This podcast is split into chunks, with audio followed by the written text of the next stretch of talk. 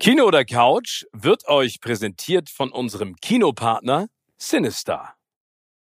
In dieser Folge Kino oder Couch sprechen wir über eine Serie, die unsere drei Herzen im Sturm erobert hat. Sie nennt sich One Day, zwei an einem Tag.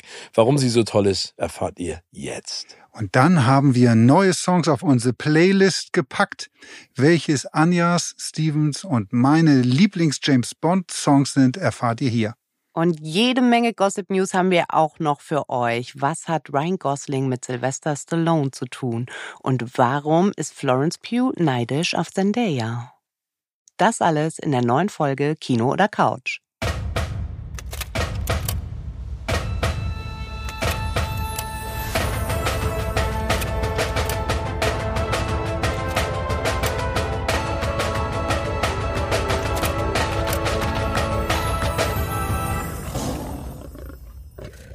Moin Moin ihr Lieben, ich freue mich sehr, dass ihr eingeschaltet habt für eine neue Folge Kino oder Couch und noch mehr freue ich mich, dass ich mit Anja im selben Raum sitze. Leider ist Tim auch der Raum.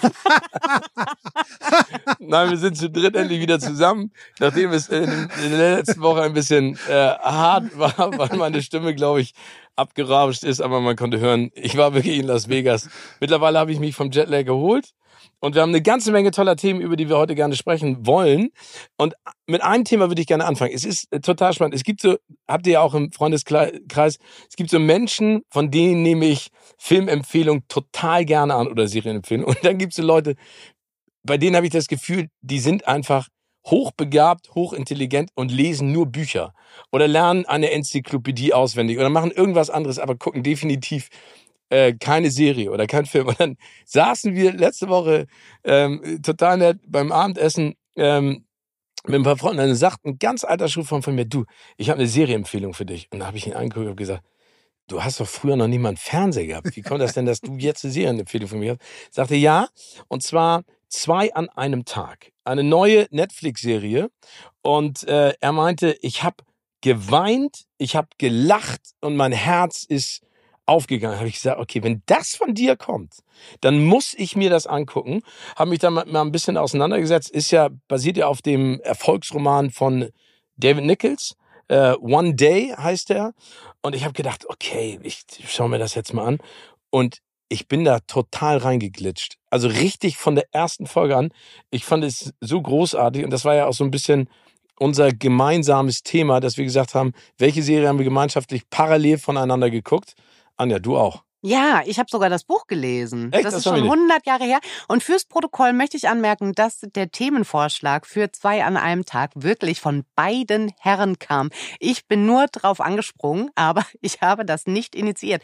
Und das finde ich eigentlich auch ganz niedlich, dass ihr äh, mit so einem einer romantischen Serie so viel anfangen könnt. Na, es ist die, die Rettung äh, momentan im TV, muss ich sagen, weil ich habe wirklich viel geguckt in den letzten Wochen, was bei den Streamern, aber auch im ZDF, ARD läuft, in den Mediatheken.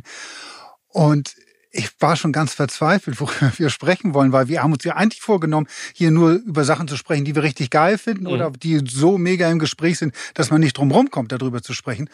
Und ich habe so viel Schrott gesehen und hatte echt schon Angst, oh, wir haben gar keine Themen. Und dann kam mir diese Serie reingeflattert, die mich sehr erfreut hat. Also wir müssen vielleicht noch mal erzählen, äh, du bist als, als Buchexpertin und Serienexpertin. Du kannst vielleicht ganz kurz mal unseren Hörer und Hörerinnen erzählen, worum es geht. Und die erste Verfilmung habe ich natürlich auch geguckt. Es Gibt's war- eine erste Verfilmung? Ja, mit ja, Anne Hathaway in der Hauptrolle. Anne Hathaway Ach, und wirklich? Ja, von 2011. 2009 wurde der Roman von David Nichols veröffentlicht, wie du schon gesagt hast. Den habe ich damals auch gelesen und wirklich die letzten 50 bis 100 Seiten, glaube ich, nur geweint. Es geht um Emma und Dexter, die sich am, ja, bei der Abschlussparty ihrer Uni kennenlernen in Edinburgh und die Nacht miteinander verbringen. Da kann ich eine geile Geschichte gleich erzählen zu Edinburgh. Und mit wem du die Nacht verbracht hast da? nee, ich habe da... äh, Erzähl ich gleich. Jedenfalls lernen sie sich kennen, verbringen die Nacht miteinander, aber nicht ganz so, wie wir das jetzt vielleicht denken. Es ist so semi-romantisch und äh, freunden sich daraufhin an. Und ähm, das Buch, die Verfilmung und jetzt die Serie begleiten die beiden eben immer am selben Tag, dem 15. Juli, Über, ich glaube, 15 Jahre lang. 14 Jahre, um 14 genau. zu- Jahre, danke, Tim. Ja, ich habe genau aufgepasst und mir ein paar Notizen gemacht. Wenn schon, denn schon. Ne? Natürlich. Und das ist wirklich schön gemacht, weil man beide eben begleitet, wie sie so erwachsen werden, wie sich ihre Freundschaft entwickelt. Dexter wird dann irgendwann auch äh, TV-Moderator und äh, Ganz Kassiert. schwieriger Job. kassiert jede Menge Fame, rutscht aber auch so ein bisschen ab. Da muss man sagen, sind ja viele Parallelen zu unserem Freund Steven, habe ich festgestellt beim Gucken dieser Serie. Und das ist eigentlich auch so der, der Oh, niedliche ja, Gegensatz kann- zwischen den Könnte beiden. mich gern hören. Oh, okay. Aber die sind eben, Emma ist so ein bisschen Weltverbesserermäßig unterwegs und Dexter ist eher so ein, so ein Bridge-Kid, so ein cuter Playboy. Bisschen oberflächlich. Ja, und man weiß aber, eigentlich sind beide füreinander bestimmt, aber sie schlittern immer so haarscharf aneinander vorbei, sind eben nur Friends. Aber das ist total gut gemacht.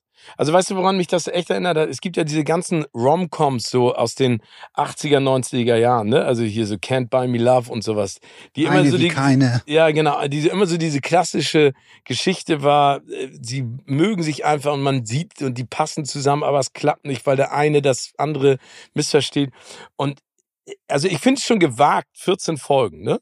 Äh, Also es passt jetzt ja, weil es ja jedes Jahr im Prinzip widerspiegelt. Aber wenn, wenn, wenn du davor sitzt und äh, Tim hat es ja gerade gesagt, es gibt ja eine Flut an Sachen, die du dir anguckst. Und es gibt so viele Filme. Ich habe jetzt am Wochenende auch Lift gesehen, hier mit Kevin Hart Oh Gott, oh Gott. der oh. Heistfilm, wo ich dann am Ende auch denke, es ist immer derselbe Kack, Alter. Ja, so Und- schlimm. genau, und dann- So schlimm. und dann ähm, guckst du dir das an und denkst du, da, das sind keine Stars, also sind keine Leute, die man jetzt im Vorwege kannte, aber es ist so charming und so schön und es geht so ans Herz.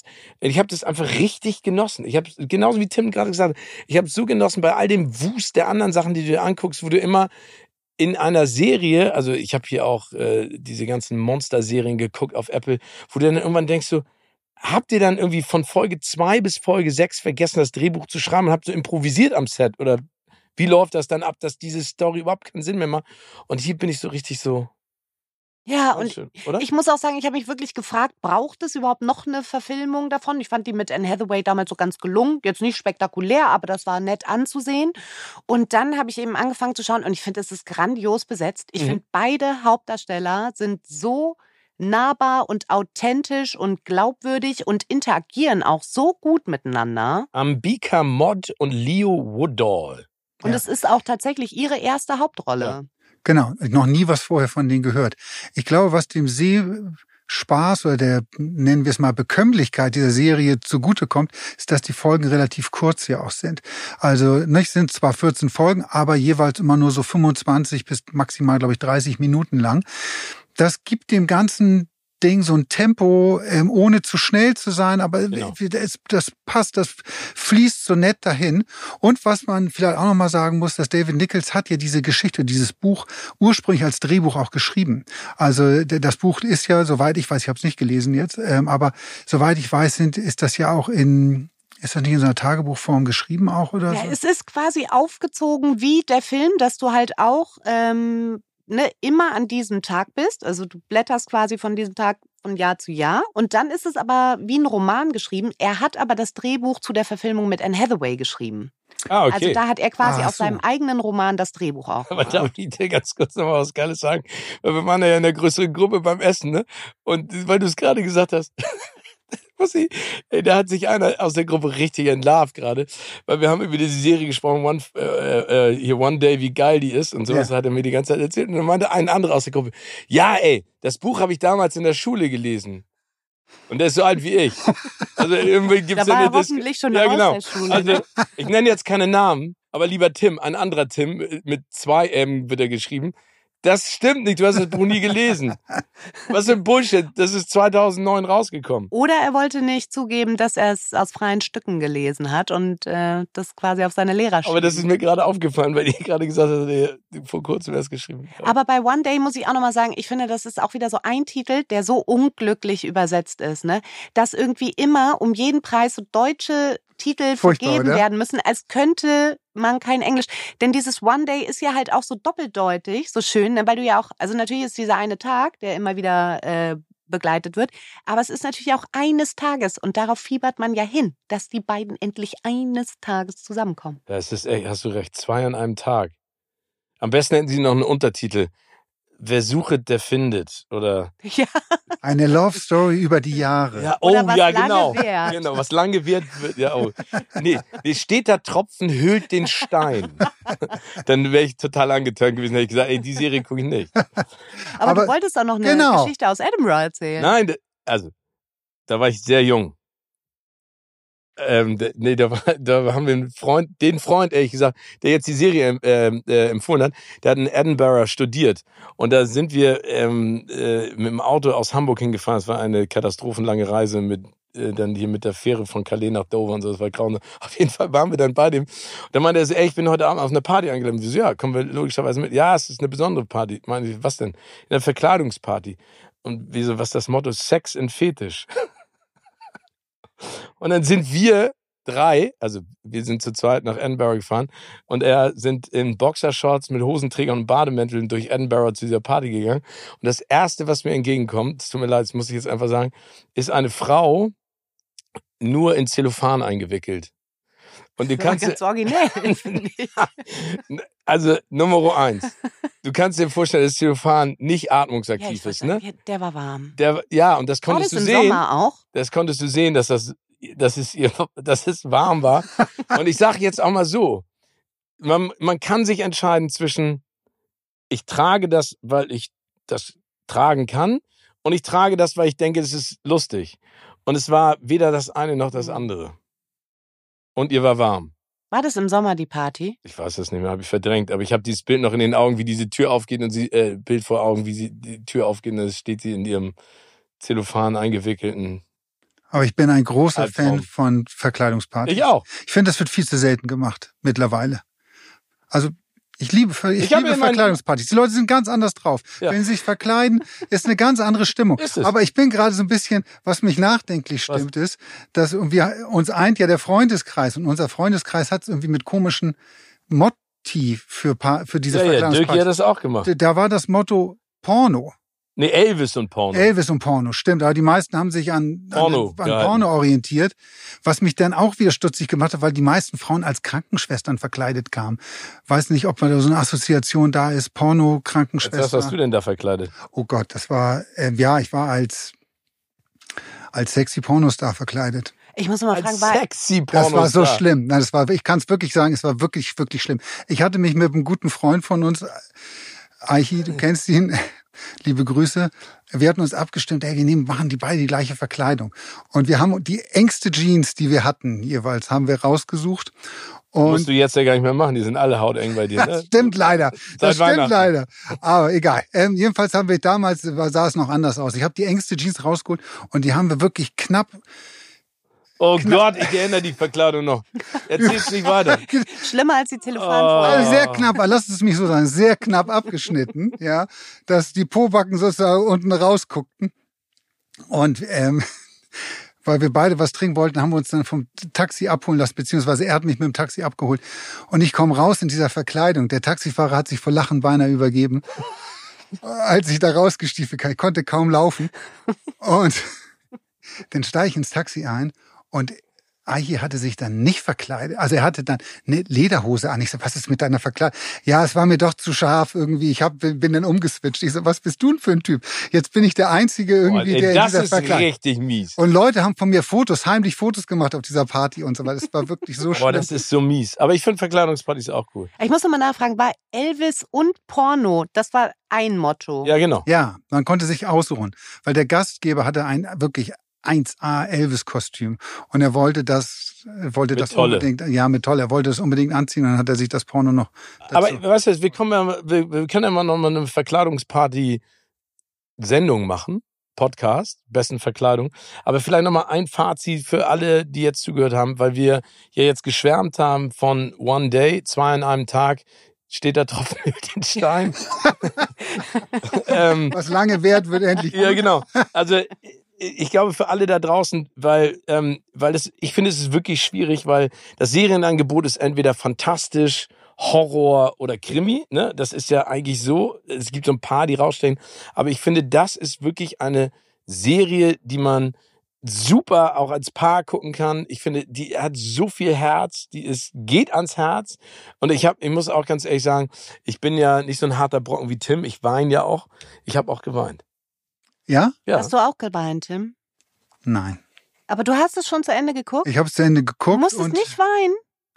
Also ich hatte so ein, so ein, So ein Kloß im Hals. Und das ist schon viel. Hm.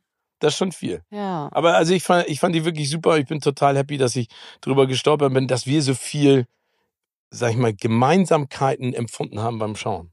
Und ich muss auch nochmal sagen, ich fand ja die Tilly auch so toll, ne? Die beste Freundin von Emma. Ja, Die fand ich ja so cool. Und da dachte ich auch, dass, was diese Serie ja auch geschafft hat, und ich will gar nicht jetzt hier wieder die äh, politisch Korrektheitsbeauftragte sein, aber wie, wie natürlich die ein diverses Casting da hatten. Genau. Ein modernes Abbild der äh, Gesellschaft. britischen Gesellschaft. So, das fand ich ganz toll gemacht. Äh, Genau, da hast du absolut recht, da sind wir gar nicht drauf eingegangen, aber ich finde, das ist ja echt spannend und ich finde das, also ein Film oder eine Serie ist ja meist auch nur so stark wie die Sidekicks, ne? Also ich finde auch gute Sidekicks zu casten, die nicht versuchen, sozusagen ins Rampenlicht zu gehen, sondern, sag ich mal, die Situation auch nutzen, um die Hauptfigur oder auch die, die, die Themata oder Thematiken oder wie es auch immer heißt, Thematen. Thematen, die auch die Tomaten Die Tim-Marten. die Tomaten versuchen äh, äh, zu behandeln, auch glänzen zu lassen. Das finde ich auch, stimmt, also das passt total. Und ich muss sagen, der Soundtrack war auch mega. Ja, es ist wirklich, diese Serie ist auch, glaube ich, für uns Ältere, die äh, Ich. Für euch Ältere. für uns Ältere, dich. ja, für mich, es ist so eine kleine Zeitreise und der, die, die läuft natürlich auch über die Musik, äh, weil sie es sehr, sehr schön einfach äh, ja hingekriegt haben, zu jedem Jahr dann, ähm, in dem die einzelnen Folgen spielen, auch immer die passenden Songs dazu einzuspielen. Und ich fand das ganz, ganz Ey, es wunderbar. gibt so geile Songs, ganz im Ernst. Also ich meine, jetzt, also auch wenn wir älter sind als du, Anja, aber man muss ja echt nochmal sagen, ich finde, die 80er und 90er Jahre haben so viele geile Songs hervorgebracht. Und wer hat mir das letztens erzählt? Hast du mir das nicht erzählt? Ist wahrscheinlich. Hat das Eiche nicht gesagt zu einem seiner äh, Kinder, jetzt klaut uns nicht auch noch unsere Musik. Stimmt, das hat er mir erzählt. Er war auf einer Party und da haben dann die, die, äh, oder, er- wie- ja, er war, auf, war eigentlich auf der Party seiner Kinder. Egal, jedenfalls war er da und die haben ähm, alte Songs gehört, Elton John und was da so. Und dann hat er sich drüber aufgeregt, so wie, die, lasst, das ist, das ist unsere Musik, hört doch eure Musik, wie jungen Leute. Aber er kann doch froh sein. Werbung.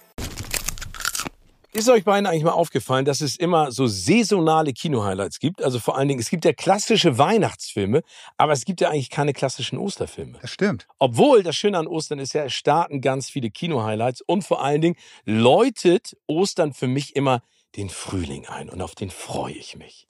Und Ostern ist ja auch gar nicht mal mehr so lange hin. Und damit gibt's neben den ganzen spannenden Kino-Highlights eigentlich auch einen großartigen Anlass zum Schenken. Unser Kinopartner Sinistar macht es euch einfach mit passenden Kinogutscheinen zu Ostern. Für Hollywood-Hasen und Kinoküken wie Steven. Mit den Kinogutscheinen schenkt ihr Freude und gemeinsame Emotionen. Spannende Filme und tolle Kinoerlebnisse vor der großen Leinwand mit perfektem Sound im Lieblingssinister. Die Gutschein-Specials Kinospaß für Kids und Kinospaß für Teens haben einen Snack und ein Getränk inklusive. Und damit ihr auch den erwachsenen Hollywood-Hasen ein passendes Geschenk machen könnt, hat Sinistar natürlich auch den passenden Gutschein. Kino für dich. Und die passenden Blockbuster stehen bereits in den Startlöchern. Kung Fu Panda 4 für die Lachtränen oder Chantal im Märchenland als Fuck You Goethe Spin-off sowie viele weitere Highlights. Also nicht lange rumeiern, verschenkt zu Ostern Freude auf ein Kinoerlebnis mit Sinistar. Alle Angebote und Gutscheine könnt ihr unter sinistar.de slash Ostern entdecken. Den Link findet ihr natürlich in den Shownotes. Und darüber hinaus gibt es auch weiterhin das exklusive Kino- oder Couch-Ticket-Abo von Sinister. Exklusiv nur für euch und im Kino- oder Couch-Look ist es auch sehr passend als Ostergeschenk für alle Kino- oder Couch-Fans. Mit diesem Mini-Abo könnt ihr dreimal für jeweils 7,50 Euro ins Kino gehen. Und der Preis ist inklusive aller Zuschläge außer 3D, also ein klassisches Ostern rundum sorglos Paket. Den Link dazu findet ihr wie immer in unseren Shownotes. Viel Spaß! Werbung Ende. Aber apropos Songs. Ja, und deswegen, ich muss die Gelegenheit nutzen, weil sie sehr wahrscheinlich nie wiederkommen wird. Aber ich möchte einen Song aus One Day auf unsere Playlist packen. Oh, da bin Die ja gespannt. richtig befüllt werden muss auch. Also das ist, da habe ich, wurden hat man jetzt schon mehrere Leute zu mir gesagt, hey, wenn ihr eine Playlist äh, rauspackt, dann müsst ihr da auch mal ein bisschen was raufpacken. Ja, aber die soll ja gut sein. Das ist ja, Ja. nicht Masse, sondern das ist klasse. Kuratiert auch. So, Ne? genau, Du erzähl. Und deswegen von meiner, ich habe es in der letzten Folge, glaube ich, schon erwähnt, absoluten Number One Lieblingsband Suede, Wild Ones. Kommt in Oh. Episode 7 am Ende. Okay, den packen wir rauf. Aber das äh, ist auch nachvollziehbar. Das ist auch ein geiler Song. Sehr geiler Song. Und äh, also war das ein Song, den du vorher schon gut fandest und jetzt noch besser findest durch die Serie? Nein, das ist eh, das ist wirklich meine allerliebste Lieblingsband und äh, ich seit 1995 gehe ich auf jedes Konzert, was ich kriegen kann von denen, kaufe alle Ja, sind die auch in Hamburg? Musik. Jetzt gerade nicht, aber in, ähm, im Juli äh, fliege ich nach London. Oh, und wo Oh. treten die auf? Da spielen die im Alley Pally. Ach, Oh, da wo Ah. die Darts-WM auch ist. Ja, und Da da, war war ich auch mal. schon mal auf dem Suede-Konzert. Ich war Das da auch bei der. Darts-WM mal im Elli Pelli. Das war auch ein. Geiles Ding. Ge also vor allen Dingen die. Konzerte, das ist echt mega. Also Ja, die sind super. Und äh, nee, nicht letztes Jahr, sondern vorletztes Jahr waren die in Hamburg im Grünspan. Das war auch ganz toll. geile Location. Da habe ich mir zwei Tage freigenommen, also einen Tag, äh, der Tag vorm Konzert und der Tag nach dem Konzert, damit wir nachmittags schon beim Venue sein konnten und ich am nächsten Tag ordentlich Und aufnehmen einstimmen und. Ja, und wir ein- haben sie ja noch getroffen, noch Fotos gemacht und sowas alles. Da bin ich richtig Du Fangirl. bist vor, ui, das hätte ich jetzt Mhm. gar nicht gedacht. Ja, Wirklich. ja. Ich dachte, dass nur bei Harry Styles du so Nein. verzückt gucken kannst. Nein, Brad Anderson ist the one and only. The one and only.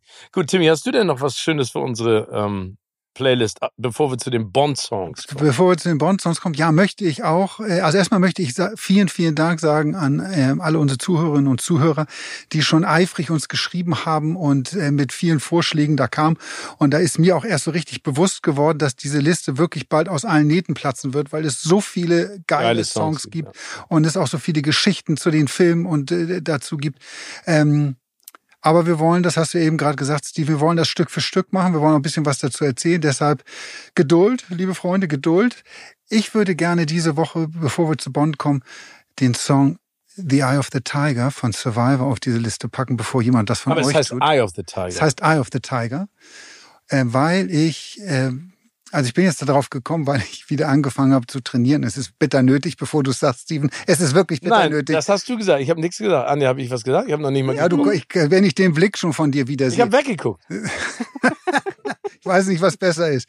So, es ist, ich gebe es zu, es ist bitter nötig. Ich habe jetzt wieder angefangen zu laufen und habe dazu eine, eine, so eine Playlist zum Laufen. Eye of the Tiger. Eye of the Tiger. Und ich war sehr schnell sehr erschöpft, gebe ich auch zu. Und dann kam Eye of the Tiger und ich habe mich so ein bisschen wie Rocky in Rocky 3 gefühlt. Und das hat mich richtig so nach vorne gebracht, dieser Song, in meiner Erschöpfung. Und ich bin dann artig weitergelaufen. Und da habe ich gedacht in dem Moment so, ey, nein, der Das ist Song. aber auch ein geiler Song. Es ist ein geiler Song. Es ist ähm, ja auch so ein, den man so mit diesem Film verbindet und ähm, ja, deshalb musste der musste der unbedingt drauf. Wusstet ihr übrigens, das fand ich sehr sehr spannend in dem Zusammenhang, dass das eigentlich ursprünglich gar nicht der der geplante Song war für den für den ähm, für den für den Film. Nee. Der hatte, warte, ich muss mal gucken, ich habe das hier aufgeschrieben. Wartet mal, lauf nicht so schnell weg. Genau, hier. Der sollte nämlich ursprünglich, sollte der Song You- You're the Best von Joe Esposito. Ich habe noch nie was von Joe Esposito gehört. Oh, der Name sagt mir irgendwas, aber Der hatte ursprünglich den, den Titelsong für den Rocky 3 Film geschrieben. Aber der ist gar nicht, der taucht nicht mehr auf dem Soundtrack auf. Nirgendwo taucht er mehr auf. Und wie ist, ist man dann, we- weißt du auch, wie man auf Eye of the Tiger gekommen Weil ist? Sylvester Stallone Survivor im Fernsehen gesehen hatte und die so geil fand und dann gesagt hat, die müssen den Song da, die können dieses Gefühl dieses Films besser einfangen. Und der ist dann auf die Zuge, hat gesagt, ihr müsst bitte einen Song schreiben für, für diesen Film. Aber überleg mal, also ich finde das ja so, so immer so spannend, diese Geschichten, die dann dahinter stecken, was Rocky ohne Eye of the Tiger wäre, aber was, glaube ich, jede Box- oder Kampfveranstaltung oder Ja. cooler Einlauf wäre ohne Eye of the Tiger. Das ist ja, es ist ja ein Synonym mit jeder Art von, sag ich mal, sportlichem Wettkampf. Also wird der überall gespielt. Ja. Finde ich super. Also beide Songs geil, aber, aber da siehst du mal, und das finde ich ja so spannend, glaube ich, auch an dieser Playlist, dass wir so eine Bandbreite hinkriegen. Ne? Also auf der einen Seite Suede, dann auf der anderen Seite Survivor und jetzt kommen wir zu den Bond-Songs. Ich meine, das ist einfach, ja. Und bevor wir dazu kommen, muss ich noch eine Anekdote erzählen. das ist mir nämlich auch ein, wieder eingefallen, als wir äh, das quasi mit der Playlist angestoßen haben. Und da dachte ich an den Soundtrack von Die fetten Jahre sind vorbei. Das war, glaube ich, 2004. Mhm. Und damals habe ich mir den Soundtrack gekauft, weil ich den ganz toll fand. Da war ja viel so Phoenix, Tom Lever, Tokotronic, äh, Sophia war da drauf. Und dann gab es da ein Lied, schon im Film ist mir das aufgefallen, so eine Singer-Songwriter-Ballade mit so einem äh, ganz schönen Singsang. Und auf dem Soundtrack war das dann Jeff Cole, The Real Sky. Und dann bin ich durch Hamburgs Plattenläden getingelt, nachdem ich den Soundtrack hatte das Internet war ja noch nicht ganz so groß, man konnte noch nicht alles und jeden googeln und habe immer gefragt, wer ist dieser Jeff Cole? Wer ist dieser Jeff Cole? Ich möchte bitte ein ganzes Album von ihm haben. Und den gibt es überhaupt nicht. Das ist ein Pseudonym von irgendeinem Künstler. Ich habe mir den Namen aufgeschrieben, Andreas Wodraschke. Der Gesang kam von Sam Genders und es gibt einfach keinen Jeff Cole. Es gibt kein ganzes Album von ihm und mittlerweile ist der Song bei den digitalen Playlists bei Spotify und sowas auch gar nicht mehr drauf. Alle anderen Lieder sind vertreten, aber diesen Jeff Cole, den es gar nicht gibt, gibt es jetzt noch viel weniger. Und das finde ich sehr schade. Wer- Bei YouTube kann man ihn.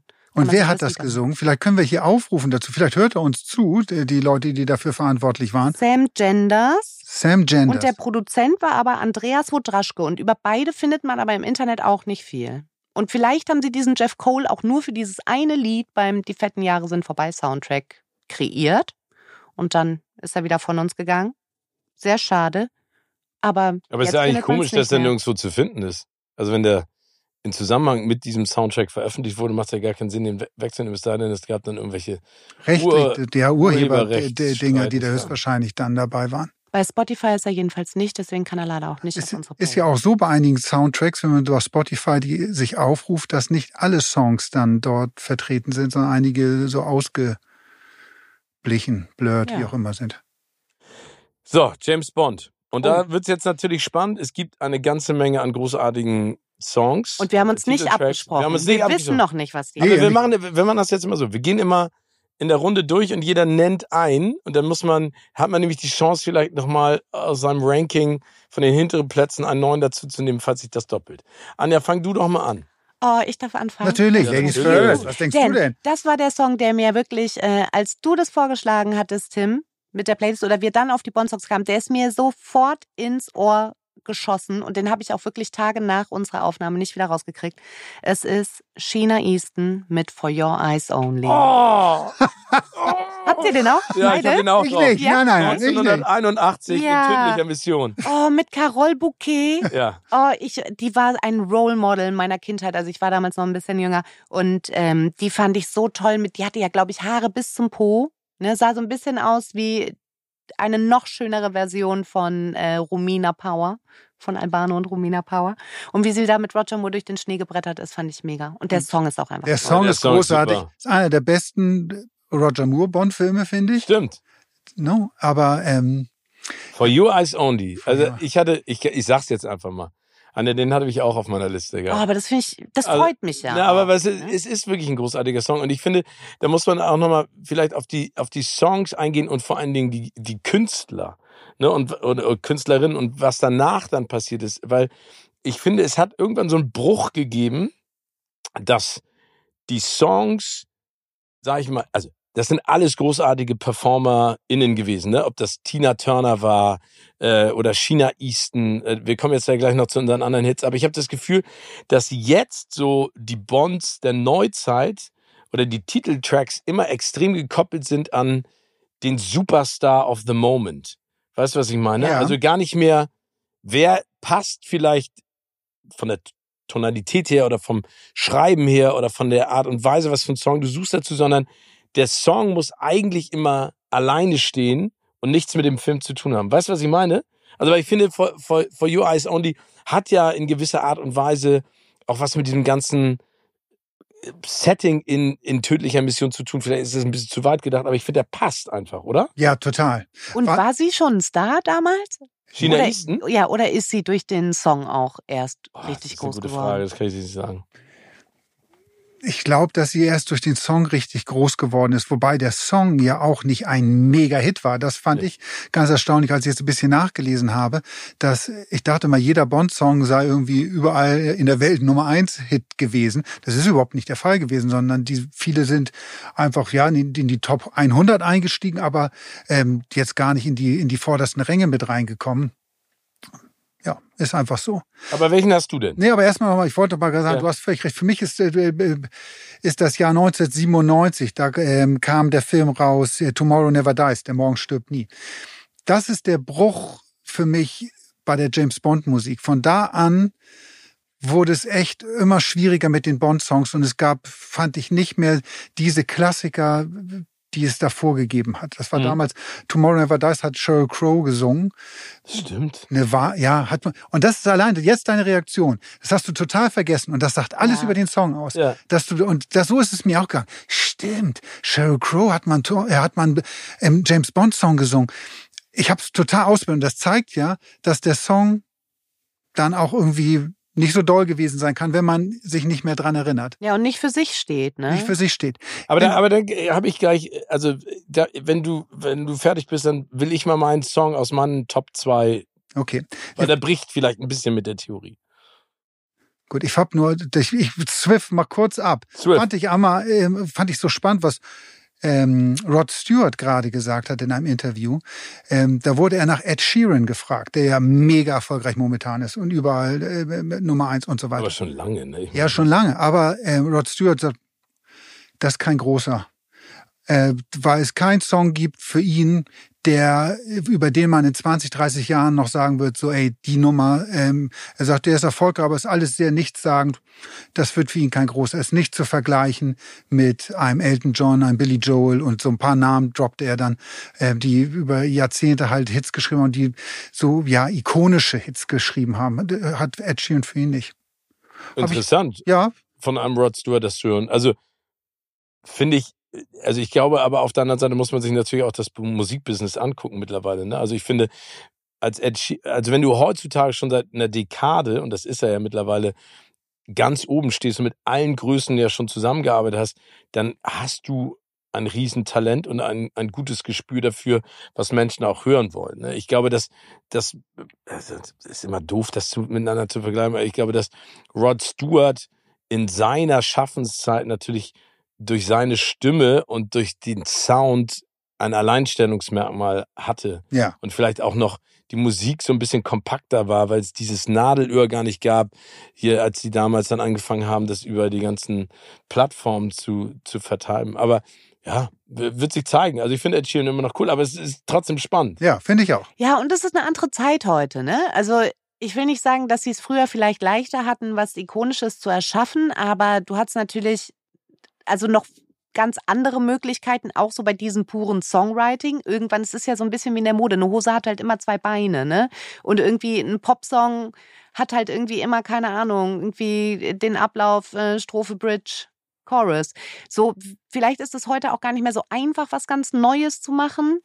Und ähm, ja, also ich weiß, was er meint und damit hat er auch recht, aber ich glaube, es ist auch heute einfach noch umso schwerer, ein neuer Elton John oder neuer Rod Stewart zu werden und vielleicht schwieriger, als das damals war. Ja, ja, vor allem, weil es das halt schon gab. Es Mhm. gab schon Ah. einen Elton John, es gab einen Rod Stewart, es gab U2, es, ne? dementsprechend klar, ist für, für junge Künstler schwierig oder fast unmöglich, etwas zu machen, was es in der Form bislang noch nicht gegeben hat. Und sich überhaupt bei dem Medienoverload irgendwo mit dann auch durchsetzen zu können, ist ja auch umso schwieriger. Deshalb ist mein Song, den ich von James Bond, der für mich der beste James Bond Song aller, aller Zeiten ist, ist von einer Sängerin, die auch als einzige mehrere James Bond Songs Oh, okay. singen durfte, Mhm. weil sie das so toll gemacht Ja. hat. Ähm, und das ist Shirley Bassey. Ja. Und der Song ist Goldfinger.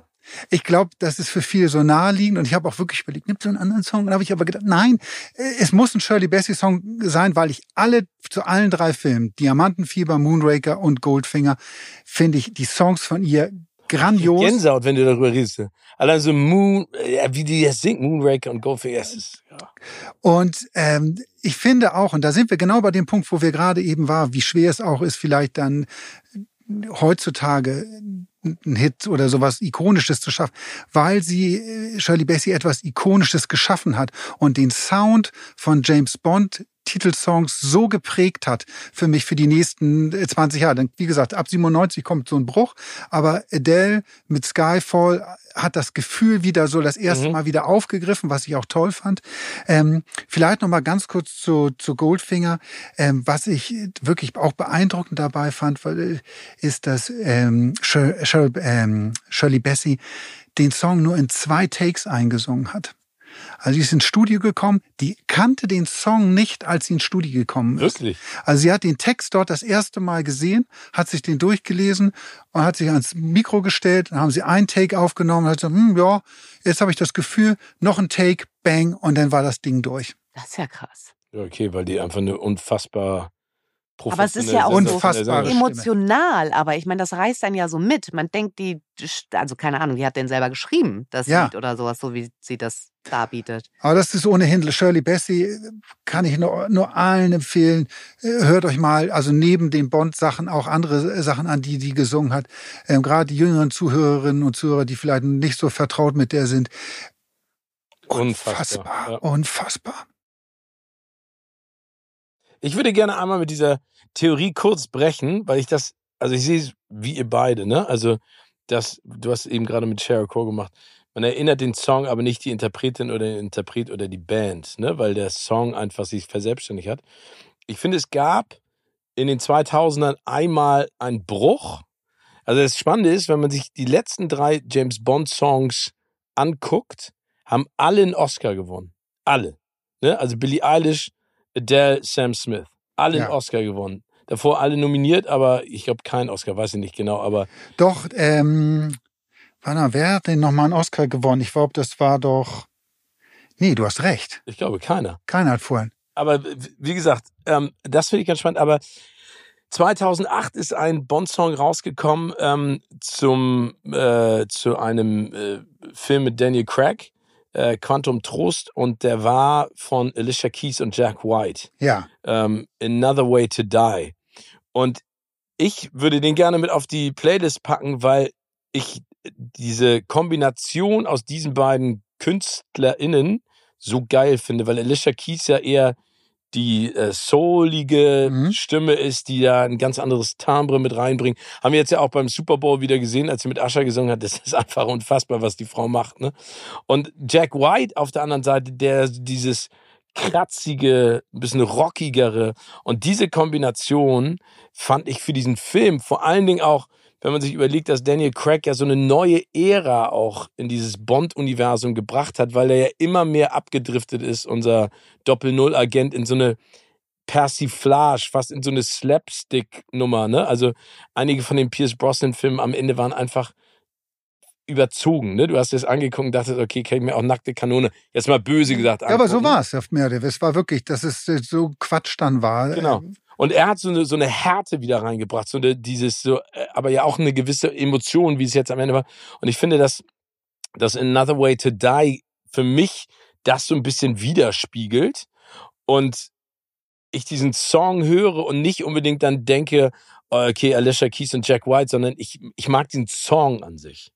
Also deswegen finde ich, bricht der so ein bisschen raus, aber ich sehe es eigentlich auch so, dass, dass mit der Jahrtausendwende haben viele Songs einfach nur diesen Spin-off gekriegt, so, lieber den Riesenstar und nicht den passenden Song, weil wir können das noch promoten zusätzlich. Das ist ja auch immer eine riesen Pressemeldung. Wer macht den nächsten James Bond Song? Genau. Pass auf, Lies macht Ed Sheeran und dann kotzt Rod Stewart im Strahl. Bei Taylor Swift. Warum nicht? Warum nicht? Ja, ist mal ganz ernst, warum nicht? Also warum nicht? Gibt keinen Grund, warum nicht. Ah, ah, ich also ich meine, wenn du dir mal überlegst, also Nummer eins, äh, Taylor Swift ist ein Geschenk für die NFL, auch wenn das viele nicht wahrhaben wollen. Aber da ist nochmal was ganz anderes passiert. Wir warten jetzt ja immer noch drauf, was passiert mit dem Bond-Franchise. Wer wird es? Ich meine, es ist so still geworden. Es gab ja eigentlich schon die Entscheidung, dass es Aaron Taylor Johnson werden würde. Dann wurde es auf einmal wieder durchgemixt. Ey, still ruht der See. Eigentlich ja. müssen die jetzt mal langsam in die Puschen kommen. Finde ich auch. Weil wenn, dann müssen sie es ja jetzt announcen, dann müssen die jetzt drehen, dann kommt er auch erst 2026 raus. Frühestens, frühestens. Ja, aber wie soll das funktionieren? Erklär mir das mal. Oder warten Sie jetzt, also Nolan hat ja auch gesagt, er will unbedingt einen drehen. Stimmt, da hatten Und wir auch schon mal drüber gesprochen, genau. dass er einen Vertrag äh, Für zwei. kriegen soll für zwei Bond-Filme, was mega spannend wäre, wenn der, der Bond drehen würde. Das wird ganz schön düster auf jeden Fall. Ja. Hoffentlich nicht mit so Zeitmaschinen. Okay, aber wir haben jetzt drei neue Songs. Anja, dann nächste. Ich mache weiter und ich bin Ja. total froh, dass äh, ich auch noch meinen zweiten, wirklich von Herzen liebsten Bond-Song hier direkt von meiner Liste hauen kann. Ich finde, das ist nämlich ein Lied, was, glaube ich, viele Leute auch kennen, ohne zu wissen, dass es ein Bond-Song ist, oh, weil sie weiß, auch zu jung sind. ey, ich weiß jetzt schon, was du Ey, sagst. wenn Ja. jetzt. Ey, Mach mal weiter, erzähl mal. Weil kein ich hab- Fehler jetzt. Ich habe den jetzt auch auf meiner Liste. Und als Bond-Song ist der auch super, finde ich. Es ist total erstaunlich, dass ich hier zwei Lieder, Ist er aus dem Jahre 1973? ja, Ey, wir haben, die, wir haben die gleiche Liste an Bond-Songs. Okay, sag. gut, es ist Live and Let Die Ja. von Paul McCartney and Wings. Ja, geiler. Geiler Song. Geiler Song. Gibt es ja auch eine Version von Guns N' Roses, die auch sehr, sehr gut Stimmt. Stimmt. Die wirklich Live echt and gut let ist. die. Ja. Aber der, also ich finde geil, dass du den nennst. Ey, Anja, Wir matchen. wir matchen. Aber äh, Live and Let Die, Paul McCartney, und, und das, das ist auch wieder geil. Weil genau die Argumentation hatte ich auch. Du weißt nicht, dass es ein Bond-Song ist. Und dann weißt, und dann hörst du es und dann sagt jemand, es ist ein Bond-Song und dann sagst du, ja klar, es ist ein Bond-Song. Und den kannst du auch gut auf deine Workout-Liste hier Ja. äh, mit Das- drauf. ja, das Nee, Stimmt. das ist, das ist ein bisschen zu sarkastisch. Obwohl, Das ist richtig frech. Darf ich sagen. Wir können wer im so Glashaus sitzt, oder? Wer im Glashaus sitzt. Okay, Tim, mach doch einfach weiter mit deinem Bond-Song. Einen hast du noch. Ja, ich, ich äh, stelle euch mal eine Frage zu meinem zweiten Bond-Song. Wisst ihr, welches der erfolgreichste Bond-Song von allen aller Zeiten war? Oh. Das ist schwierig. Ich sage mal, also ich sag mal Nancy Sinatra, You Only Live Twice. Ja, oder ich hätte jetzt gedacht Ist es? Tina Turner. Nein, ist es nicht. ich hätte gedacht Tina Turner. Auch Ja. nicht. Sag mal. Es ist Duran Duran Nee. mit A Oh, den View, hatte ich auch hier. View A to View Kill. to a Kill. Oh, ein geiler Song. Wenn ich den im Auto höre, habe ich sofort gute Laune. Und ich finde auch Duran Duran ist eine geile Band. Ja. Also das ist eigentlich so eine meiner der 80er Lieblingsbands. Und ich habe, da sind wir wieder bei uns. Eichi, der wird jetzt heute schon das dritte Mal genannt in diesem. Eigentlich muss man zu Gast hier. Genau, kommen wir. auftauchen. Eichi Aber und nur ich werden Cameo. nächstes Jahr, oder dieses Jahr ist das, dieses Jahr, wir fliegen nach Griechenland, nach, äh, nach Athen zu einem Duran Duran Konzert. Wirklich? Ja. Oh, Geil. Weil sie nicht nach Deutschland kommen, gucken wir uns Duran Duran in Athen an. toll. Simon Le Bon. Simon Le Bon und ich weiß gar nicht, James, John Taylor hieß der Bassist, das weiß ich noch. Geile Band. Geile Band, The Reflex, Rio, Ah, Her Name is stimmt. Rio. Oh, großartige Songs. Reflex. Ja, Und dann eine Reflex, Reflex, Reflex. Dieser, dieser Hall immer, der. genau. der, Bei Wild Boys, da, Wild- du, oh, ja, da ja. bist du mal ganz wuschig, ich weiß. ja. Übrigens, äh, der einzige Bond-Song, der es auf Platz 1 der US-Billboard-Charts geschafft hat. Ne? Der erfolgreichste von, von allen. Hätte ich jetzt, ich dachte auch, dass die, die äh, weltweit die, die Jüngeren, ne, so Billie Eilish, äh, Adele, äh, dass da irgendwie, dass die erfolgreicher gewesen sind. Aber nein, der, der am meisten verkauft hat, war A View to a Kill.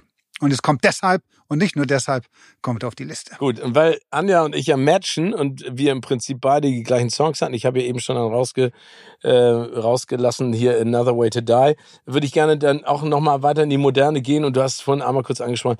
Ich finde Skyfall und Adele gehört auch auf diese Liste aus dem Jahre 2012, weil, also Nummer, Nummer eins, der Film ist, finde ich, von Sam Mendes, finde ich einer einer der ganz großen Bond-Filme, also in der auch mit äh, Javier Bardem, Ja, dieses ganze Setting, vor allen Dingen dann auch am Ende äh, dann hier in seinem Elternhaus und die, äh, dieses ganze Szenario ist einfach großartig. Und das fand ich übrigens auch gut, äh, weil das war für mich auch das Zeichen, dass das ist ja ein großes Problem bei ganz vielen Serien, dass sie immer denken, je größer, desto besser wird's auch. Und den haben sie so richtig so, so runtergetuned. Weißt du, der Film war einfach durch sein Ambiente, durch die Storyline, auch mit M und Judy Dench, war einfach mega. Und ich finde dieser Song, leider ist Adele immer noch größer als der Song, sage ich jetzt mal leider in Anführungszeichen, aber der Song passte in das, was wir vorhin gesagt haben mit Shirley Bassey und allen anderen Songs, dass der auch alleine stehen kann. Adele ist einfach so ein Riesenstar, da hast du gar keine Chance, aber Übrigens, die kommt ja auch, weil wir gerade über Konzerte gesprochen haben, nach München. Acht Konzerte jetzt mittlerweile. Ne? Ich Ja. glaube, die haben 800.000 Tickets, können sie verkaufen und sie haben über 2,2 Millionen haben sich angemeldet. Also im ersten. Ja, aber weißt du, was ein Stehplatz zum Beispiel kostet? Na? Richtig 400 teuer. Euro. Mhm. Was? 400 fucking Euro. Das ist eine Unverschämtheit, sorry. Also das muss man sagen. Lieber Adele, du hast so viel Kohle in deinem Leben äh, verdient. Zu Recht, ja. Also das ist alles, ich gönn dir das alles. Aber 400 Euro für ein Ste finde ich eine Ich Unverschämtheit. komme glaub, lieber mit euch nach Athen, Griechenland. Ja, Duran Duran haben andere Ticketpreise, das Ja. kann ich euch sagen. Suede auch übrigens. Und übrigens auch, ich weiß gar nicht, sagt ihr mal, ich finde Adele so ein, zwei Lieder kann ich sehr gut hören, finde ich gut. Aber dann hört es auch auf. ein ganzes Adele-Konzert. Ich glaube, das ist äh, nochmal was anderes, unabhängig jetzt, ob du ein ganzes Album von ihr am Stück hören könntest, wenn sie da so live vor dir steht und so eine Präsenz hat. Ich hätte es aber die dann steht ja nicht live vor dir, die steht acht Kilometer Ja, entfernt. das München ist halt das Flughafen Riemen, die siehst und du, du siehst nicht. sie zehn Zentimeter groß auf einer Leinwand oder sowas mit Glück. Ne? Das ist halt so ein bisschen traurig. Aber es gab doch in der ARD-Mediathek auch diesen Mitschnitt, als sie da oben in, war das in L.A., als sie da oben vor diesem Planetarium da irgendwie aufgetreten ist mit so ganz wenigen geladenen Gästen. Und das fand ich sehr beeindruckend. Das habe ich mir auch von vorne bis hinten angeguckt, obwohl ich jetzt sie einfach so mag und jetzt nicht so ein Riesenfan bin. Aber ich, diese Stimmgewalt, Ja, das ist schon cool. Ich Ja. hätte sie gerne. Hat die nicht, hat die nicht einen Resident-Auftritt gehabt in Vegas? In Las Vegas, ja. Ja. Aber ich glaube, das ist jetzt durch. Dann ist ja nur U2, wie ich gelernt habe. Ascha. Wer hat denn noch? Äh? Carrot Head. Kennst du den noch? Hast du ja letztes Mal erzählt, Oh, genau. Ist so schlimm, ey. So ein ehemaliger Comedian, der sieht mittlerweile aus, keine Ahnung, egal. Aber äh, wo wir gerade schon, also ich finde es eine, eine sehr, sehr schöne James Bond Playliste und wir hoffen, dass da noch weitere Songs dazukommen. Und wie gesagt, wir füllen unsere Kino oder Couch Playlist mit Bedacht und bald äh, freuen wir uns auch, eure Songs bekannt zu geben. Aber wir haben ja noch ein paar äh, Möglichkeiten. Aber vielleicht kommen wir jetzt mal ähm, zum Klatsch und Tratsch aus der großen, weiten Welt des Film- und Fernsehens. Gossip News. Kuratiert von Anja, Tim und Steven. Und da hat uns eine Nachricht erreicht, die, glaube ich, auch viele von euch da draußen sehr gefreut hat, denn es ist ein neuer äh, Fantastic Four Film angekündigt worden mit einer wirklich, finde ich, ziemlich geilen Besetzung. Ähm, und ich würde da gerne mit der Dame einsteigen, für die ich, äh, ja, würde ich alles machen. Ich finde die einfach so großartig. Vanessa Kirby. Ich bin so ein riesen Vanessa Stimmt, das Kirby. ist mir schon mal aufgefallen, dass Oh. du, wenn der Name fällt oder die ins Bild kommt, ja, du wirst wirklich richtig unruhig. Da. Ja, ich, also, äh, die hat ja äh, schon jetzt ein paar Blockbuster mitgemacht. Äh, äh, ist ja bekannt geworden durch hier The Crown, äh, durch die Serie und äh, dann hier bei Hobbs Shaw und sowas. Und ich habe sie ähm, in London mal zum Interview getroffen und dann auch bei den Oscars an der Union Station in der, in der Corona-Zeit. Da stand sie 20 Meter von mir entfernt, weil wir durften ja nicht nah stehen. Ey, ich finde das, die ist so eine unfassbar geile Schauspielerin, aber auch so als Person total nett. Äh, die ist riesengroß. Äh, Ich habe mich gefühlt wie. Größer als du? Ja, das ist auch nicht schwer, ne? Aber ich äh, dachte so, Frodo und Gandalf stehen sich gegenüber. Aber äh, ist wirklich eine geile, äh, eine ganz tolle Frau. Und ähm, genau, und die wird da mitspielen. Ähm, ähm, und an ihrer Seite, ich glaube, der Mann, der das Seriengeschäft äh, auf links gedreht hat in den letzten 15 Jahren. Und zwar heißt er Pedro Pascal. Pedro Pascal, ja. Narcos, The Mandalorian, Last of Us und jetzt äh, in einem Film. Also ich, ich muss ganz ehrlich sagen, wenn man sich die Karriere anguckt, der ist echt super cool, aber richtig gerissen, filmtechnisch, habe ich jetzt gerade überlegt, hat er ja noch nicht. Nee, er ist bislang wirklich eher über die Serien, die du alle genannt hast, äh, groß geworden. Und da muss man sagen, alle, alle super. Ne? Also vor allem in Narcos, ich fand ihn so Oh, genial. ja. Und auch bei Game of Thrones schon. Da hat er ja eine relativ kleine Rolle Stimmt, da wird ihm der Kopf abgeschlagen dann. Ja, da ist er ja für hier. Äh, Oh, das habe ich doch nicht gesehen. Ey.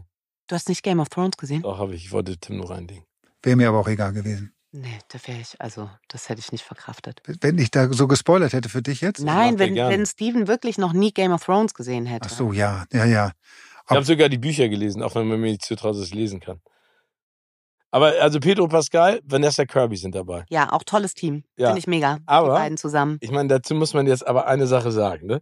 So geil die beiden sind, das, was Fantastic Four bisher auf der Leinwand geboten hat, ist eher ein Fluch als ein Segen. Ne? Also es gibt einen Film aus dem Jahre 1994, ähm, da, da kennt man keinen, der da mitspielt. Wenn ihr euch den Trailer mal anguckt, tut mir bitte den Gefallen. Der Film heißt The Fantastic Four 1994. Das ist, hm, schwierig, sage ich jetzt mal so. Dann kam ja ähm, 2005 äh, äh, die, die nächste Verfilmung. Ähm, das war, finde ich, auch okay. War das mit Jessica Alba? Ja. Das war ja mit, Den fand ich auch okay. genau, ähm, und Chris Evans. Das ist ja das Stimmt. Spannende als The Ja. Torch. Ja. Ne, dass, dass Evans im Prinzip bei Fantastic Four und danach her wird er ja, Wird der Captain America. Genau. also war ja bis dato eigentlich noch nicht so richtig möglich. Ähm, und wie heißt der Hauptdarsteller nochmal, der hier unseren Gummimann spielt? Ich kann den Namen so schlecht aus. Ion, Ion Gruff, Gruffett. Ja, genau. Genau, auf jeden Fall. Und ähm, genau, und der wurde ja äh, äh, produziert, und das ist ja, finde ich auch noch ganz äh, spannend.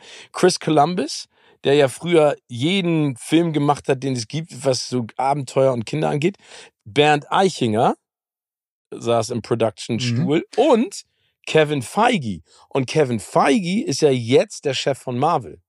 Und der hat es jetzt wahrscheinlich auch zurück ins Marvel Universe geholt. Ja, ne? genau. Also deswegen, das, äh, genau. Und dann kam ja 2015, muss man dazu ja nochmal sagen, der absolute Killer für dieses mögliche Franchise, äh, unter anderem mit ähm, Miles Teller, Kate Mara, Michael B. Jordan in den Hauptrollen, gedreht von Josh Trank.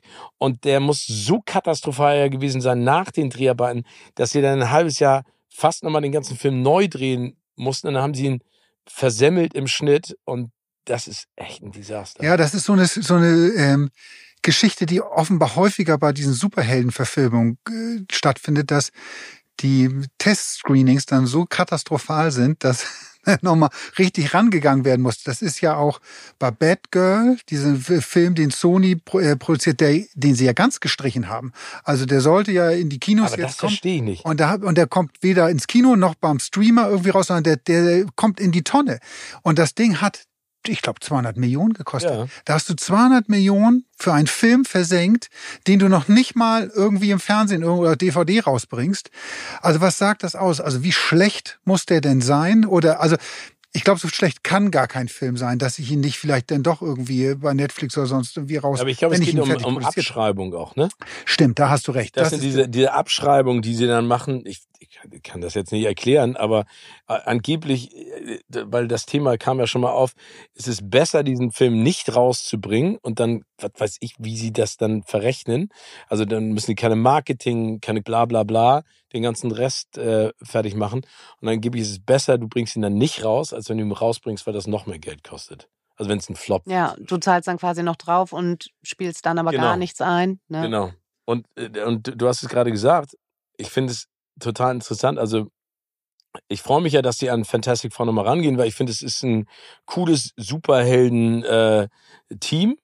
ich glaube, dass man im Kontext dessen einfach mal gucken muss, wo gehen diese ganzen Superheldenfilme hin. Ne? Also Marvel, die Marvel Studios haben in der Vergangenheit Einheitsbrei rausgebracht. Da kann, das stach ja nichts hervor, Blue Beetle und wie sie alle heißen.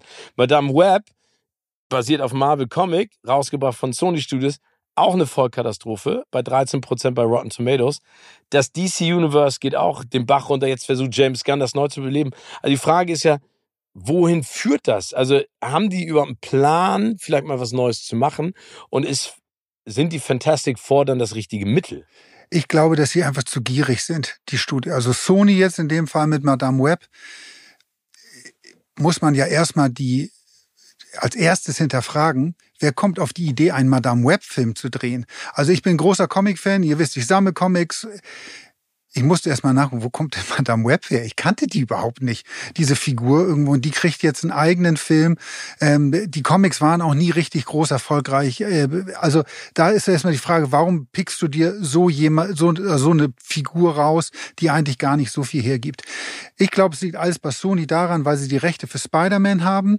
Spider-Man extrem erfolgreich gelaufen ist und dementsprechend wird dieses Franchise und alles, was in dem Umfeld von Spider-Man ist, und da gehört Madame Web auch mit dazu, wird wird ausgequetscht auf, auf Tod und äh, Verdeih und Derb, wie auch immer. Also, äh, Anja. Gedeih ja. und Verderb. Gedeih und Verderb, ja. Dankeschön. Gedeih und Verderb. Wird es ausgequetscht, weil es einfach nur darum Kohle, Kohle, Kohle zu machen. Dasselbe Gefühl habe ich bei Marvel, weil die vielen Sachen, die sie rausbringen, auch was bei Disney Plus in Serienform läuft. Jetzt war ja vor ein paar Wochen ist ja Echo gestartet.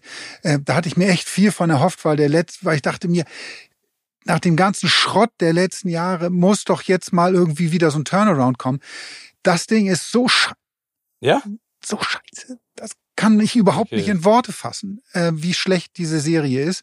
Ähm, ich habe sie noch nicht mal zu Ende geguckt, sondern bin dann nach drei, vier Folgen, habe ich es einfach sein lassen, weil es mir zu blöd wurde dann. Ähm, aber schade, ne? Ja, aber es geht, es ist, äh, und das Schlimme ist, weil sie einfach nur schnell, schnell, schnell, schnell Kohle, Kohle verdienen wollen, haben sie völlig aus dem Blick verloren, wie kostbar so ein Franchise sein kann und wie, wie vorsichtig und gut man damit umgehen muss. Und dass es vielleicht auch mal besser ist, ähm, und da sind wir wieder zurück bei James Bond, vielleicht mal zwei, drei, vier Jahre kein Film zu machen und die Leute haben wieder richtig Bock drauf und dann kommt kommt wieder was Neues. Ja, und nicht irgendwie so Schnellschüsse abzuliefern und so auch teilweise nicht so wirklich nachvollziehbare Besetzungen dazu machen. Dakota Johnson ist für mich auch keine Comic-Heldin. Nee. Ja, das, äh, also ich finde ja manchmal muss man ein Risiko eingehen, aber du hast absolut recht, es ist dann schwierig in der Sekunde. Aber ähm, vielleicht, wenn man über Ungerechtigkeiten spricht, ähm, würde ich gerne nochmal zu guter Letzt ein Thema ansprechen, was jetzt ja auch gerade überall rumgeistert und das ist äh, unser lieber Barbie-Film. Da gibt es ja mehrere Geschichten zu diesem Thema. Also Nummer eins haben wir ja schon häufig angesprochen, Barbie, der erfolgreichste Film des letzten Jahres. Bei den Oscars in einigen wichtigen Kategorien nicht berücksichtigt, was ein Rätsel war. Aber jetzt scheint so ein bisschen diese Pechsträhne dessen, wofür Barbie auch stand, für innovatives Kino, muss man sagen, weil es ist eine originäre Story. Er hat jetzt auch bei den ähm, BAFTAs, also bei den äh, Awards der British Film Academy, nichts, nichts gewonnen. Also gar nichts. Aber das war für mich war das abzusehen. Ja? ja, weil es die BAFTAs sind und weil es die British Film Academy ist und weil die die Briten dann sagen Oppenheimer. Ja, sie wollen halt immer special sein. Sie wollen möglichst nie ähm, im Bereich des Mainstreams, äh, gerade, also diese Kritiker meine ich jetzt, nicht die, die Menschen so im Allgemeinen in Großbritannien, aber die Kritiker bloß nicht im Bereich des Mainstreams reingehen, sondern es muss irgendwie ein bisschen besonders sein. Wobei Oppenheimer natürlich auch Mainstream mittlerweile ist. Ich wollte gerade sagen, die Entscheidungen, die die getroffen haben, sind voll Mainstream. Das ist total erwartbar und eigentlich ja, aber ein Film wie Barbie ist dann, ist dann ihn zu sehr. Das ist zu, zu klar Masse. Ja? Glaube ich. Ich hätte gedacht, die hätten halt mal eine nicht mainstreamige Entscheidung getroffen, wenn sie Barbie in einer Kategorie hätten gewinnen lassen. Nee, und vor allen Dingen hätte ich gedacht, so wie Anne das gerade sieht, ich hätte gerade gedacht, dass gerade die BAFTAs sich so gegen, sagen wir ja, mal, genau. positionieren gegen diese amerikanische Front, ne, also Golden Globes und Oscars und was weiß ich, was da alles ist, die ja, finde ich, einen Fehler begangen haben, also Barbie und Margot Robbie oder Greta Gerwig in, in wichtigen Kategorien nicht zu berücksichtigen, dass die vielleicht jetzt so über den Teich so edgy badge, wir Europäer haben es besser drauf. Es gibt ja keinen vergleichbaren anderen Preis, der so wichtig wäre jetzt als, also oder zumindest so aussagefähig. Ich finde das schon interessant. Also ich finde, ich finde schon interessant, dass da nichts passiert ist.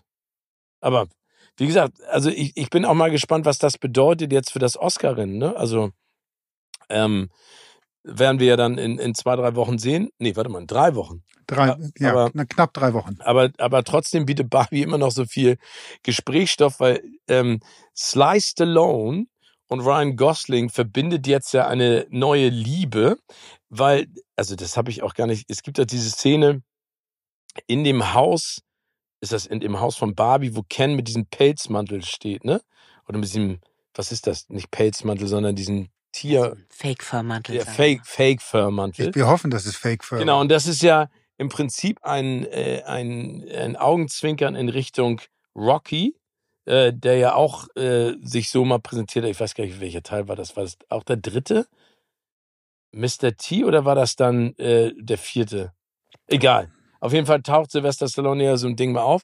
Und äh, das war ja so ein, äh, und jetzt hat ja auch Greta Gerwig gesagt, dass Sly Stallone eigentlich ja hätte auftauchen sollen in dem ersten äh, Teil als so ein alter, alten Alter kennen, was ich ganz geil gefunden hätte. Und jetzt hat sie gesagt, wenn es einen zweiten Teil gibt, dann wird es auf jeden Fall eine Sly Stallone-Situation geben. Und äh, Sly Stallone hat jetzt ja noch was anderes in Richtung äh, Ryan Gosling erzählt.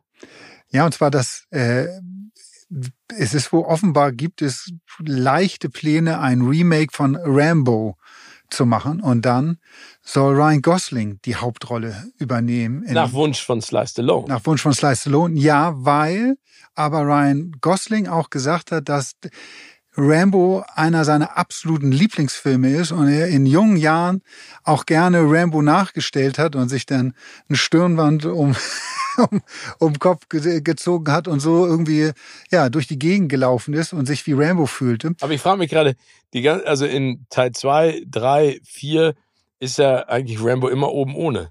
Also ist Ryan Gosling auch damals in der Highschool nur mit Stürmband, äh, hautenger Hose und, und Er hat eine Weste noch getragen. ja, eine bestimmte Weste. Ja, auf jeden Fall ist Aber der hat mich sehr körperlich, physisch immer an deinen Körper erinnert. der von Ja. Ryan Gosling. Ja, Ryan Gosling jetzt in Barbie und äh, Rambo früher. Danke. Ja. Oder habe ich das geträumt? nee, aber, aber witzig, ne? Da- Was auf einmal so für Verästelungen. Verästelung, ja, und ich, aber ich finde dieses Gedankenspiel, ich finde es total spannend. Also ich kann mir Gosling total gut in der Rolle vorstellen und ich kann mir vorstellen, dass es ein ganz anderer Film wird als der Rambo, den, der erste Teil, den wir kennen. Wir reden jetzt ja nicht über zwei, drei und vier, fünf. Da sind ja auch teilweise ganz merkwürdige Rambo-Teile dann dabei. Der erste ist wirklich, muss man sagen, klasse Film. Ich finde ihn wirklich großartig. Und ich glaube, das habe ich schon mal erzählt, aber weiß ich nicht mehr genau. Das, aber deshalb erzähle ich es nochmal. Der ursprüngliche Rambo-Film, der erste, First Blood, Ja. war drei Stunden lang. Die erste Fassung. Und die- haben sie verkauft äh, damals, äh, Sylvester Stallone und ähm, der ausführende Produzent, ich weiß gar nicht mehr, wer das war. Und äh, dann ist ihm das im Nachhinein so peinlich gewesen, also Stallone, weil er sagte, da waren so viele schlimme Dialoge drin, das war alles, das ging gar nicht. Also, und dann wollte er ihn zurückkaufen, um ihn in die Tonne zu treten, den Film. Das haben sie aber nicht richtig hinbekommen. Aber sie konnten dann ran zumindest und nochmal umschneiden und ganz viele peinliche Dialoge, die Stallone nicht mehr mochte, rausschneiden und den Film deutlich kürzen irgendwie. Und dann ist das draus geworden, was, was es heute ist. Geil. Aber ich finde auch, dass John Rambo eigentlich ein vielschichtigerer Charakter ist, als man das vielleicht normalerweise denken würde. So auch gerade in den späteren Teilen wird er doch so total äh, antikriegsmäßig und äh, Aber ist er ja eigentlich auch schon im ersten. Ersten Ja. Teil, er kommt ja desillusioniert zurück. und das ist doch was, was Ryan Gosling super verkörpern könnte. Mhm. Ich glaube, ich weiß nicht, ob das jetzt äh, Sylvester Stallone selber war, der so ein bisschen Sorge hatte, dass es dass Rambo dann vielleicht ein Tick zu schön sein könnte. Für mich wäre das kein Problem. Hm. Wenn Ryan Gosling das macht. Aber ich finde das irgendwie ganz interessant und die Anekdote ist total Ja. Ich würde gerne für unsere nächste Folge äh, eine, eine kleine Frage stellen und äh, wir können uns ja alle dreimal eine Antwort dazu überlegen. Ich würde gerne mal mit euch drüber sprechen, neben anderen tollen Themen, äh, was für euch einen Star ausmacht. Wa wer oder was ist ein Star? Weil ähm, ich jetzt immer wieder darüber stolper, dass ich finde, dieser Begriff Star so inflationär eingesetzt wird. Jetzt habe ich irgendwie letztens gelesen, der RTL 2 Doku-Star oder der Reality-Star oder sie wird Musical-Star. Also ich finde, also es, oder? Sehe ich das Ja, falsch? ich also wir sag können nur Sommerhaus der Stars. Stars. Genau, aber der Reality Stars. Stars. Also, weil, weil wir reden ja hier auch, finde ich, über solche Leute wie Ryan Gosling, über Adele, über äh, Paul McCartney. Und ich, ich, mir Und jetzt möchtest du auch über Gina Lisa Lofink sprechen und über. Nee, nee, ich möchte nur mal, ich möchte nur mal die Begrifflichkeit Star mit euch analysieren, weil ich so schwierig finde zu sagen, Ryan Gosling ist, ist da ein, wa- was ist der denn? Super, wa- was ist denn der, der, das nächste Superstar? Ein super duper Star? Ich meine, es sind alles Superstars. Aber weißt du, was ich meine? Nur als kleine Randnotiz, weil mir das heute wieder so aufgestoßen ist, dass ich dachte, es kann doch nicht sein, ne? Ja, bin ich bei. Muss ich mir ein paar Müssen Sekunden, paar Sekunden muss ich Ja. darüber nachdenken und dann geht's los. Und dann machen wir neue Songs noch dazu. Es war wieder sehr schön mit euch. Ja, Wolltest du das auch sagen? ich wollte, nein, ich wollte es wirklich, du bist mir zuvor gekommen. Ich wollte, wollte mich bedanken, dass ihr, dass ihr mit mir diese Zeit hier verbracht habt. Das Das war sehr, sehr schön. Mit dem größten Vergnügen. Aber das Abschlussplädoyer hält an, ja. Du Hey, ich sagen. wollte, apropos Star, wollte ich eigentlich nur noch mal ganz kurz auf Zendayas Look äh, in London zu sprechen kommen. Ich weiß Oh. nicht, ob ihr es gesehen habt, aber er ist schon viral gegangen. Bei der Dune 2 Premiere in London trug sie nämlich so ein Roboter ähnliches Gebilde, muss man fast sagen. Das waren so einzelne Metallelemente, die so an ihrem Körper schmiegten, klebten, kann man fast sagen. Und äh, das ist durch die Decke gegangen. Der stammt nämlich von äh, Mugler aus einer Haute Couture Kollektion von 1995, mit der Mugler damals schon sein 20-jähriges Jubiläum gefeiert hat. Und äh, dieser, diese Roboterelemente wurden damals eigentlich auf das Model Joe Krasowitsch auf den Leib geschneidert und auch auf den Namen Maschinenmensch getauft. Es ist total crazy. Jedenfalls, es hat, glaube ich, wohl auch über ein halbes Jahr gedauert, dieses Ding überhaupt zu designen, zu kreieren. Mehrere Hunden, hundert Stunden Arbeit äh, stecken da drin. Und ähm, das ist jetzt ein Look, mit dem sie total viral gegangen ist, aber auch ansonsten bin ich sehr gespannt auf Dune 2, denn ihre Looks auf den roten Teppichen sind wirklich megamäßig. Entweder halt sehr galaktisch oder sehr futuristisch oder auch sehr düster. Super Frau. Und ja, ich möchte aber auch nicht wissen, was da hinter den Kulissen bei den Premieren los war, also bei den Stars war. Die waren ja alle, der gesamte Dune 2 Cast war ja mehr oder weniger mit dabei, Austin Butler. Tim, heißt eigentlich Timothy Chalamet oder Timothy Nee, Chalamet? Timothy Chalamet. Timothy Chalamet war dabei, ähm, ähm, dann Hans Zimmer. Hans Zimmer. Mit dem kommst du auch immer. Hans Zimmer, den magst du, ne? Ja, aber Hans Aber Zimmer die ist ein. Oscar-Gewinner. Ja, Entschuldigung. Dann war Florence Pugh war dabei, ne? Und wie heißt die weitere Dame noch? Rebecca Ferguson. Rebecca Ferguson. Aber gerade für die beiden Damen bin ich sehr gespannt, wie die mit Zendaya, wie die das fanden. Meinst sie haben so ein Auftritt. Battle Ey, mit dem besten. Du musst es dir vorher noch vorstellen. All diese Damen, also vor allem die Damen und die Herren natürlich auch, aber die geben sich für diese Premiere Monstermühe. Die, da wird äh, genau überlegt, welches Dress und wie, was kann ich mit den Haaren machen und so weiter. Und du rührst dich da richtig auf für die Premiere und kommst da und dann kommt auf einmal Zendaya und macht alles platt. Und du siehst daneben aus wirklich wie so die langweilige Liesel, ähm, weil du einfach gegen dieses Outfit total abstinkst. Und was ich gehört habe, war, dass die anderen nicht wussten, dass sie das tragen wird, sondern also ab und zu sprechen die sich ja vorher ab und dann weiß jeder, okay, gut, so und so, dann äh, ziehe ich mich so und so an.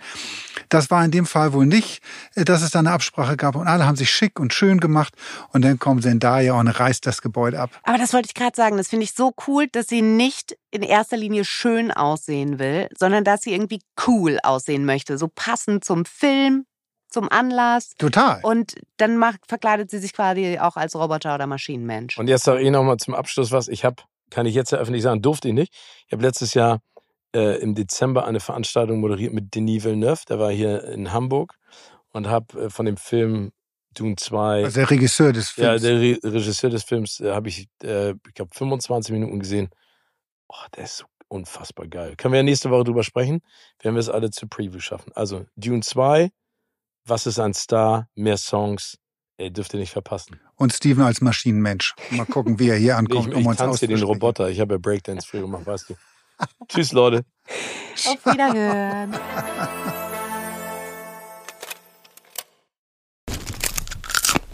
Kino oder Couch wurde euch präsentiert von unserem Kinopartner Sinistar.